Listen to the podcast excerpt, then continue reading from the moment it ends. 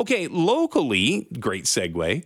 Want to bring back Geri Mayer-Judson, show contributor here. She's been on a couple of times today. You've done fantastic work. Oh, thanks, you too. The Fringe Festival. Oh, yeah, thank you. The Fringe Festival has got a lot of cool storylines. Walk me through one that's near and dear. A lot of cool storylines. What appealed to me about this one, it's not only Labor Day, it is World Sexual Health Day. And this play that I'm going to talk about...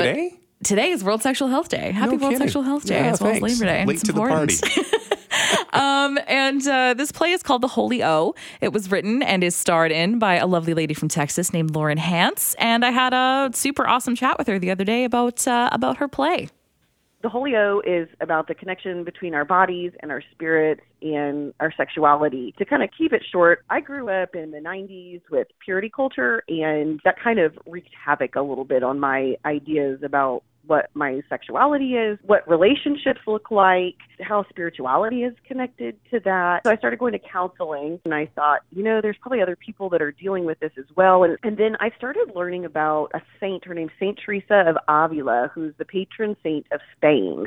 And she had these rapturous-like prayers where she would be deep in prayer and her body would respond.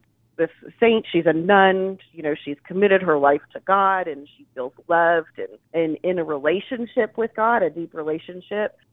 She has a bodily reaction to that by feeling loved. So all of that kind of converged together, and I just started thinking about this character and how this all would develop and come together. And then I also started sharing my story with other women, and can I tell you, all the women were on the edge of their seat going like, well, what do you mean? And, I want to share this. This reminds me of this thing that happened to me. And I realized I had hit on something that was important. I knew I wanted to collect other people's stories. So the show is not about any one particular person. There is a through line and a main character, but there's a lot of other stories that are told throughout the show, and all of those are based on interviews that I did with dozens of women. It's such an interesting impetus to start to put a play together, is like learning about this saint and then taking your experiences and the experiences of other women. Tell me about, as much as you can without giving too much away, tell me a little bit about what The Holy O is about. Tell me about like the character that we're experiencing these stories through. The character is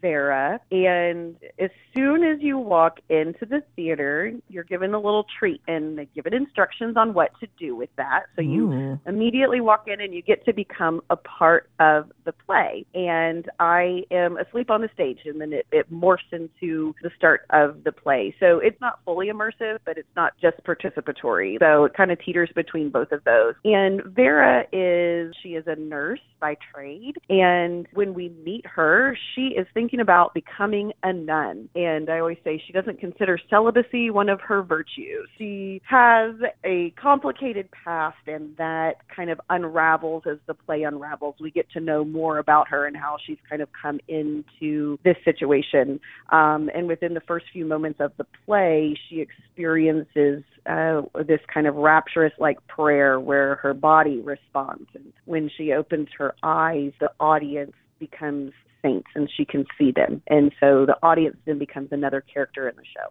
So that's kind of what it's about. I don't get out to the theater all that much, but like that sounds, like a not your average night, just like sitting and taking in a play. You get to participate, and it's a fluid thing, and like you're on your toes, and that sounds super fun. It's a fun show. It has a lot of comedy in it, but it also has a lot of drama. I touch on sensitive subjects, and that's addressed. We do have like a little voiceover curtain speech that talks about that. If it's too triggering for someone, they're welcome to just walk out, if they need to. I always like to joke that I like to make you laugh and I like to make you cry. So be prepared for the gamut when you come. So you're going to be coming up to Fringe Vancouver. What are the dates that your play is going to be going on? There are 6 performance dates. They're from the 8th to the 16th of September.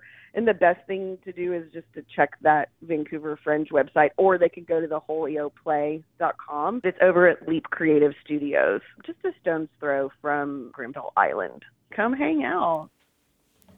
So yeah, it's going to be, Leap Creative Studios. And the first show is on September 8th at 6:15. You can get in for $15. She made it sound like a hoot and a half. It's very interesting theater. I love it. There's more than 85 blistering new acts from September the 7th through the 17th. Local artists, trailblazing talent from all across the globe.